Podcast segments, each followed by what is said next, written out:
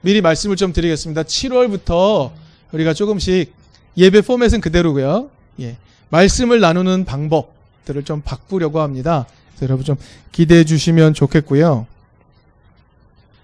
오늘의 본문의 말씀이 갖고 있는 이 복잡한 이야기들, 하나님의 감정에 대한 이야기들을 우리가 좀 살펴보았으면 좋겠습니다. 여러분, 미국에도 사회주의 운동이 있었던 건 알고 계시죠? 미국의 사회주의 역사에서 언급, 그 역사를 언급할 때 빼놓을 수 없는 인물 중 한 명이 누구냐면 여성 도로시 데이라는 사람입니다. 도로시 데이. 도로시 데이는요, 평생 사회주의 운동에 헌신하며 살았던 여성입니다.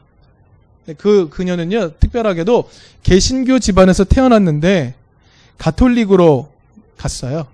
가톨릭으로 가서 평생을 신앙 안에서 세상에 헌신하며 살았던 굉장히 훌륭한 사람입니다. 그녀가 지금도 세계 각지에서 활동하고 있는 가톨릭 단체인데요. 가톨릭 일꾼 운동이라는 것을 천구백삼십 년대에 시작을 했습니다. 가톨릭 일꾼 운동. 여러분 검색해 보시면요, 가톨릭 일꾼 운동 홈페이지, 한국 홈페이지가 나와요. 살펴보시면 도로시 데이 이야기가 나옵니다. 굉장히 좋은 글들이 가득 차 있어요. 한번 살펴보시기 바랍니다. 천구백삼십 년대부터 이 가톨릭 일꾼 운동을 시작했어요. 여러분, 미국의 천구백삼십 년대 하면 어떤 시기였을까요? 대공황 시기였습니다. 대공황 시기. 먹을 것이 없어서 사람들이 죽어나가던 시기였습니다. 그런데요, 그 운동을 시작할 당시, 대공황 당시에 그녀는 어떤 일을 했냐면요, 정부로부터 어떠한 보조금도 받지 않았고 오직 주변의 사람들의 기부를 통해서 노숙자들에게 닭고기 수프를 나누어주는 일을 했던 사람이에요. 그렇게 시작된 가톨릭 일꾼 운동, 그 운동의 핵심 가치가 무엇이냐 하면 바로 환대입니다. 환대. 환대는요, 거기서 손님이라고 부르는 아주 실제적인 도움이 필요한 사람들과 거기서 일꾼이라고 부르는 영적인 필요가 있었던 사람 모두에게 제공되는 가치였다라고 말합니다. 다시 말하면 이런 거죠. 환대하기 위해서 온 일꾼과 환대받기 위해 온 손님이 함께 있었던 자리라는 거죠. 환대라는 가치를 가지고. 그곳에서는 어떠한 제한도 없이 환대가 제공이 되었습니다. 거기에 오는 사람들은 무언가를 얻어먹기 위해서 일할 필요가 없었습니다. 모든 것이 무상으로 제공이 되었습니다. 도로시 데이가요, 발견한 그리스도교 신앙의 정수는 무엇이었냐면 바로 환대였습니다. 그래서 도로시 데이는 이 땅에서 살아보려고 하는 사람은 그 누구라도 판단하지 않았다고 합니다. 어떤 이유가 됐든 지금은 낙심하고 지금은 가난해져 있지만 살아야겠다 생각하는 사람은 어떠한 판단도 하지 않고 그에게 먹을 것을 기꺼이 나눠주고 그들에게 살아갈 수 있는 기회를 주었다는 것입니다. 그래서 그녀를 계속 지켜보았던 한 신부는 이렇게 말했다고 하죠. 도로시는 우리가 하느님을 사랑하는가를 진짜로 알아볼 수 있는 근거는 우리가 알고 있는 사람들 중에 가장 혐오감을 일으키는 사람을 사랑하는 것이라고 자주 말했습니다. 그랬던 여인이라는 거죠.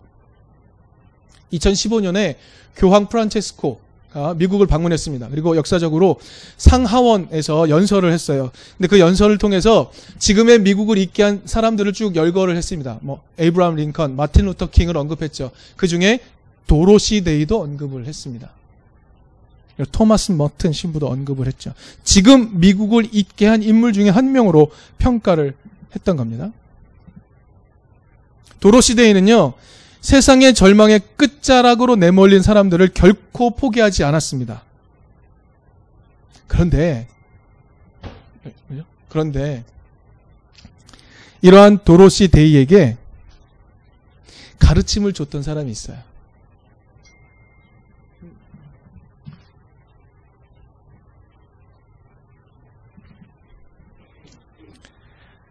바로 피터 모린이라는 사람입니다. 이 사람은 도로시 데이와 함께 가톨릭 일꾼 운동을 시작한 사람이에요. 그런데 이 피터 모리는 도로시 데이에게 계속해서 가르침을 주었던 사람입니다. 이렇게 훌륭한 도로시 데이에게 가르침을 주었는데 어떤 가르침을 주었을까요? 이겁니다. 피터 모리는 늘 이걸 이야기했다고 합니다. 진짜 중요한 것은 거룩함입니다. 어떠한 사회 변화의 프로그램도 거룩함과 공동체를 위해서 실행되어야 합니다. 라고 가르쳤다고 합니다. 이 피터 모리는요, 이 가톨릭 일꾼 운동 안에서 이십 세기의 예언자라고 불리는 사람이에요. 글들을 보면 이렇게 나옵니다. 도로시 데이가, 그러니까 피터 모린이 보기에 도로시 데이는 세속적으로든 영적으로든 이 정부에 영향력을 끼칠 수 있는 사람이라고 믿었다는 거예요. 큰 일을 할 사람이라고 믿었다는 거죠. 그러나 도로시 데이에게 늘 이런 가르침을 준 겁니다. 나라의 흥망성쇠에 관심을 갖기보다 성인의 삶에 중심을 두는 새로운 방식으로 역사를 바라보십시오라고 이야기했다는 겁니다. 좀 쉬운 말로 얘기하면 이거죠. 하나님을 닮는 것, 하나님과 일치를 이루기 위해 살아갔던 사람들의 삶을 계속해서 훈련하십시오. 그러면 당신은 세상을 바꿀 수 있는 일도 넉넉히 해낼 수 있는 겁니다. 이렇게 가르쳤다는 거죠. 우선순위가 정해졌습니다. 무엇입니까? 거룩해지는 것, 하나님을 닮는 것, 하나님과 일치를 이루는 것, 그것이 나라의 흥망성쇠보다 더 중요하다라고 가르쳤다라는 것입니다. 도로시 데이는요, 이러한 가르침을 잊지 않았습니다. 글들을 보면 도로시 데이는 피터 모린의 등장을 정말 자기 기도의 응답으로 확인했다 그래요. 피터 모린의 이야기를 귀 기울여 들었습니다. 그래서 도로시 데이는 이 이후에 제이 차 세계대전 기간 동안에도 전쟁을 반대했고, 흑인 인권운동도 펼쳤고, 베트남전 반대운동도 끊임없이 해냈습니다. 제가 이렇게 길게 도로시 데이와 피터 모린의 이야기를 소개한 이유가 있습니다. 뭐냐면 지난주 한 주간 동안에 제가 읽었던 시 한 편 때문입니다.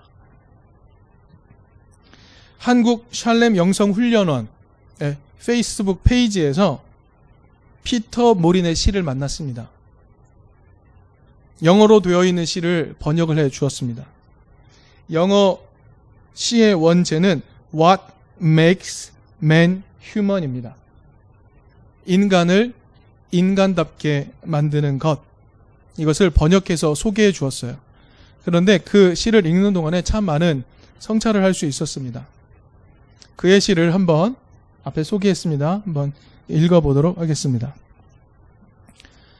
주면서도 받으려 하지 않는 것이 인간을 인간답게 만드는 것이다. 섬기되 지배하려고 하지 않는 것이 인간을 인간답게 만드는 것이다.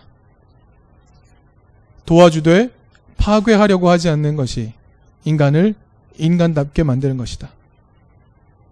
키우고 양육하되 먹어치우지 않는 것이 인간을 인간답게 만드는 것이다. 그리고 필요하다면 죽고 살지 않는 것이 인간을 인간답게 만드는 것이다. 거래, deals보다 이상, ideas, 이상이 인간을 인간답게 만드는 것이다. 탐욕, greed보다 믿음, creed, 믿음이 인간을 인간답게 만드는 것이다. 한글로 번역되어 있는 시를 바로 원어로 찾아보았고, 그리고 피터 모린의 삶을 조금 더 헤아려 볼 수 있게 되었습니다. 피터 모린이라는 사람, 그 사람이 말했던 인간다움, 무엇일까요? 근본 하나님의 형상으로 만들어진 첫 번째 사람 아담의 모습이라고 할 수 있을 겁니다. 하나님은 아담을 원래 그렇게 만드셨습니다. 가장 하나님을 닮은 모습으로 만드셨고, 가장 하나님과 일치를 이루는 모습으로 만드신 것 맞습니다. 그리고요, 성경은 그렇게 하나님을 닮은 사람, 하나님을 닮은 모습을 지닌 사람을 의인이라고 말합니다. 여러분, 소돔과 고모라가 왜 멸망했습니까? 왜 멸망했죠? 동성애 때문인가요? 아니요, 그 앞에 어떤 이야기가 나옵니까? 하나님의 사람과 아브라함의 거래가 나오지요. 그 성에 의인 오십 명이 있으면 하나님 거기 심판하실 겁니까? 아니다, 오십 명 때문에 하지 않겠다. 하나님 사십오 명이 있으면요, 심판하지 않겠다. 하나님 죄송합니다, 사십 명이 있으면요, 삼십 명이 있으면요, 이십 명이 있으면요, 하나님 마지막으로 여쭙겠습니다. 하나님 그 성에 의인 십 명이 있다면 하나님 그 성 심판하시겠습니까? 하나님 말씀하시죠. 그 성에 의인 십 명이 있다면 나는 그 성을 심판하지 않겠다라고 말씀하셨습니다. 여러분, 소돔과 고모라가 왜 멸망했습니까? 의인 십 명이 없었기 때문입니다. 남유다가 멸망하기 직전 예레미야 선지자 하나님의 말씀을 대언하면서 말합니다. 이렇게 말하죠. 예루살렘 성에서 의인 한 명이라도 찾을 수 있다면 내가 이 성을 용서하겠다. 의인 몇 명이 필요합니까? 의인 한 명입니다.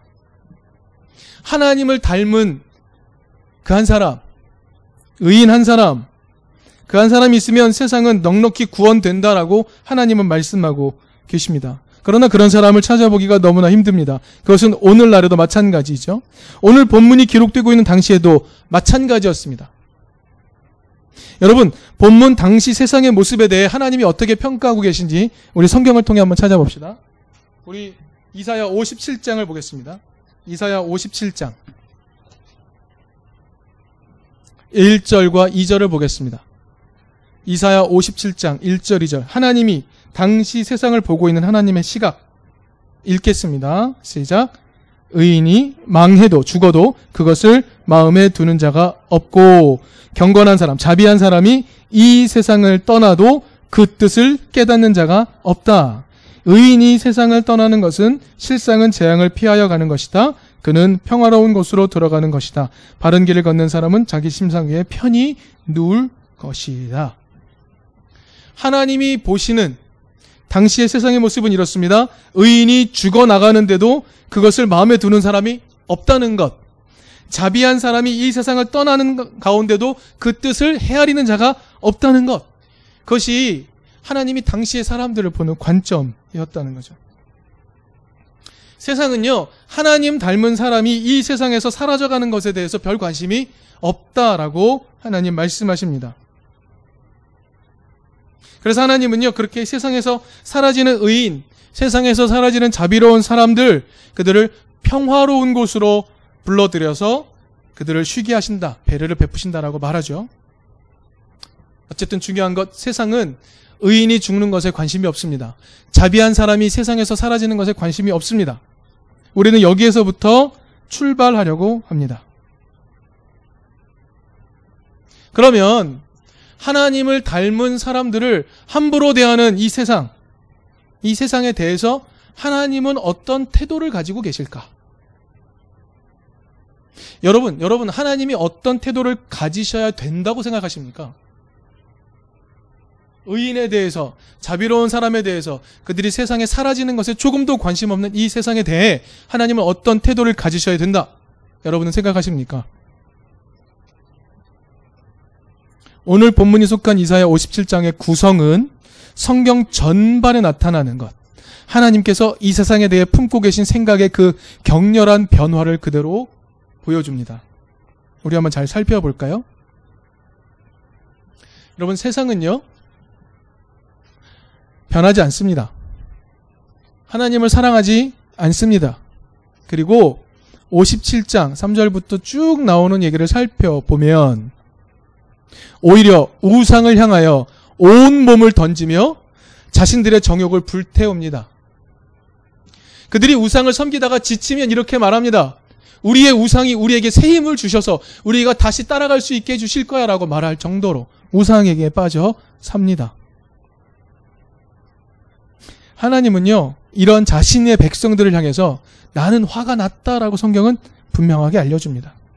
그러나 하나님의 본심은 십육 절에 나타납니다. 우리 십육 절 같이 읽어볼까요?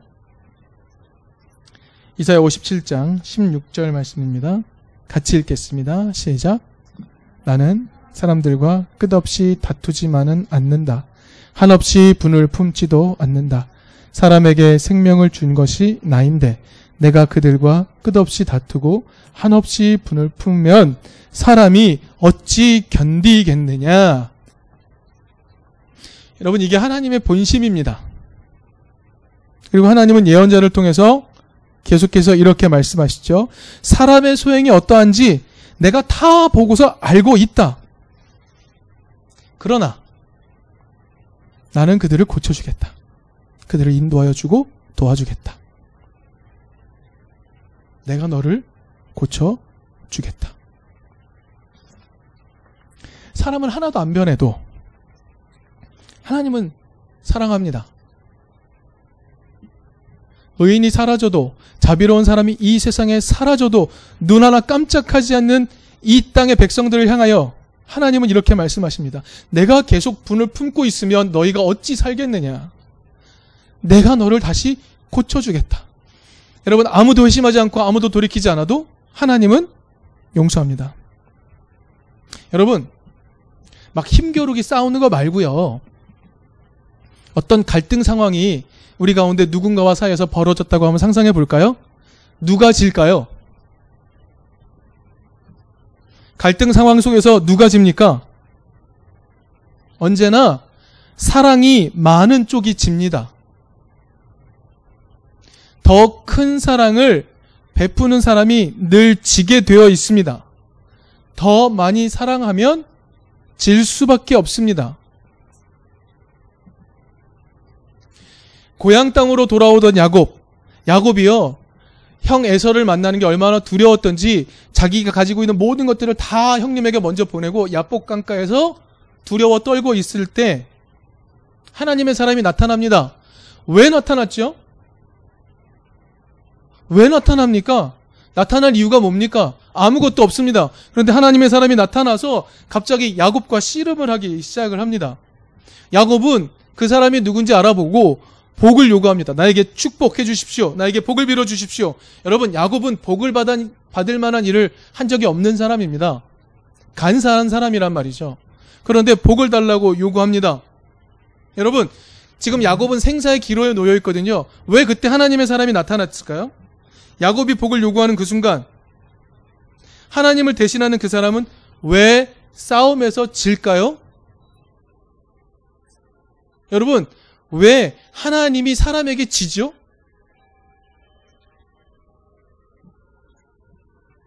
그 사람은 이렇게 말합니다. 네가 하나님과도 겨루어 이겼다. 그래서 이제는 이름을 야곱이라고 하지 않고 이스라엘이라고 하겠다라고 성경은 기록하고 있습니다. 이렇게 성경은 야곱이 하나님과 겨루어 이겼다라고 기록하고 있습니다.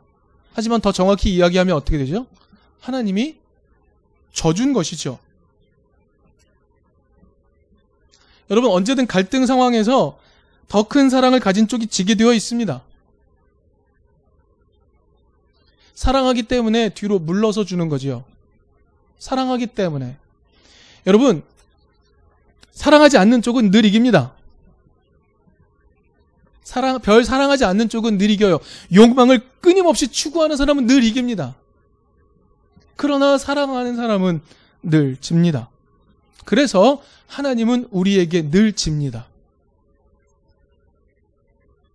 사랑 때문에. 그런데요, 놀라운 것은 하나님은 이렇게 사랑 때문에 위대한 패배에 동참할 사람들을 늘 찾고 계신다는 것이죠. 여러분, 하나님이 세상을 이길 수 있는 방법은 없습니다. 사랑 외에는, 사랑하는 방법 외에는, 바보같이 이유 없이 환대하는 사랑의 이유 외에는 세상을 이길 방법이 전혀 없습니다. 그래서요, 성경을 구석구석 살펴보면 하나님은 화를 내지만 하나님은 사랑한다고 말할 수밖에 없는 거예요. 왜? 하나님은 우리한테 늘 질 수밖에 없는 구조. 즉, 하나님은 우리를 더 사랑하시니까. 하나님께서 예수를 통해 보여주신 게 뭡니까? 내가 너희를 끝까지 사랑하겠다라는 겁니다. 그리고 그 사실을 성경은 복음이라고 이야기합니다. 하나님이 아무런 이유 없이 연약한 이를 환대하는 것, 복음, 그리고 그 복음을 살아가는 사람, 그 사람을 하나님은 역사 속에서 늘 필요로 하시죠. 여러분, 때때로 우리는 그런 생각을 할 때가 있습니다. 이 한 세대를 좀 극단적으로 좀 변화시킬 수 있지 않을까? 이 세상을 좀 변화시킬 수 있지 않을까? 예수의 가치대로 살면 세상을 변화시킬 수 있지 않을까? 라는 상상을 하기도 합니다. 그러나 피터 모린이 도로시 데이에게 알려줬던 것처럼 우리는 좀 방향 전환을 할 필요가 있습니다. 하나님을 닮는 것. 성인이 살았던 하나님을 추구하는 방식을 닮는 것. 하나님을 마음에 담고 하나님이 어떤 마음으로 세상을 바라보고 계신지 확인하는 것. 그래서 참으로 어리석어 보이지만 그 사랑의 위대한 패배에 늘 동참하는 것. 여러분, 그것을 하게 되면 세상이 조금씩 조금씩 변하게 되는 것이죠. 교황 프란체스코가 얘기했듯이 도로시 데이가 지금의 미국을 있게 한 그 한 사람이라고 평가를 받을 수 있는 이유는 바로 그런 것이었습니다. 아무런 이유 없이 사람들을 환대했기 때문에. 여러분, 하나님은요, 어떠한 방법으로도 욕망에 불타는 사람을 이길 수 없습니다. 아무리 죄를 짓고 우상을 향해 달려가도, 발가벗고 우상을 향해 달려가도, 우상을 섬기다가 우상에 섬기는 게 실패해도, 아니야, 그 우상이 나에게 새 힘을 줘서 다시 섬길 수 있게 할까, 이런 이런 엉뚱한 신앙 고백을 엉뚱한 신에게 가서 할지라도 하나님은 우리에게 집니다. 하나님에게는 오직 사랑의 방법밖에 없습니다. 그래서 사랑 때문에 기꺼이 패배할 사람을 찾고 계십니다. 공동체 얘기를 우리가 늘 했지만 공동체는 결코 내 욕망을 가지고선 살아갈 수 없는 것입니다. 공동체는 끊임없이 자기 자신을 다른 사람보다 낮게 여기고 섬기는 일을 하지 않으면 구체적으로 살아갈 수 없는 것이 공동체입니다. 그래서 공동체로 살아가는 것이 이 시대의 희망이라고 이야기하려면 우리는 기꺼이 나눠주는 것에 익숙해야 하는 것이죠. 바보처럼 그 누군가에게 져주는 일을 계속하는 것에 익숙해져야 하는 겁니다. 사랑 때문에 기꺼이 위대한 패배를 선택할 사람, 하나님은 여전히 찾고 계십니다. 여러분, 역사상 그 어떤 공격적으로 했던 선교의 방법도 세상 속으로 침투하지 못했습니다. 천구백팔십 년대에 나온 미션이라는 영화 기억하십니까? 인간 사냥꾼이 선교사로 변하죠. 어떤 무력적인 방법으로 복음이 전해진 게 아닙니다. 기독교가 전해진 게 아닙니다. 자기의 삶을 기꺼이 내어준 변신한 그 한 사람 때문에 그 땅이 변화되기 시작했다고 보여주는 게 미션이라는 영화 아닙니까? 어떤 공격적 방법도 세상으로 침투하지 못합니다. 오직 아무런 이유 없이 환대하는 것으로, 사랑의 이유 때문에 패배하는 것처럼 보이지만 그렇게 사는 사람들로 인해서 세상은 조금씩 변해온 것이죠. 도로시 데이, 늘 패배하는 일 했던 사람, 그러나 조금씩 미국을 하나님 나라로 바꿨던 사람. 오늘날에도 하나님은 한국 땅에서 그런 일을 할 사람을 찾고 계시는 것 같아요. 늘 하나님 닮는 것에 온 마음을 쏟고 그 닮는 것을 삶으로 살아내기 위해 이유 없이 모든 사람을 환대하는 사람, 친절을 베풀고 사랑을 베푸는 것에 익숙한 사람, 패배할지라도, 패배가 뻔하지만 그럼에도 불구하고 그 패배를 기꺼이 감수하려는 그 한 사람, 그 한 사람을 하나님은 오늘날 이 땅에서도 찾고 계신지 모르겠습니다. 이든교회는 아마 이런 일에 부름을 받은 교회가 아닐까 합니다. 하나님을 닮아서 늘 위대한 패배를 하는 공동체, 사랑 때문에 세상에 패배하는 공동체, 하나님의 위대한 패배를 늘 몸으로 살아낼 수 있는 우리 이든교회가 되었으면 좋겠습니다. 이제 잠시 함께 나눴던 말씀을 여러분의 것으로 거두기 위해 함께 잠시 침묵의 기도 드리겠습니다.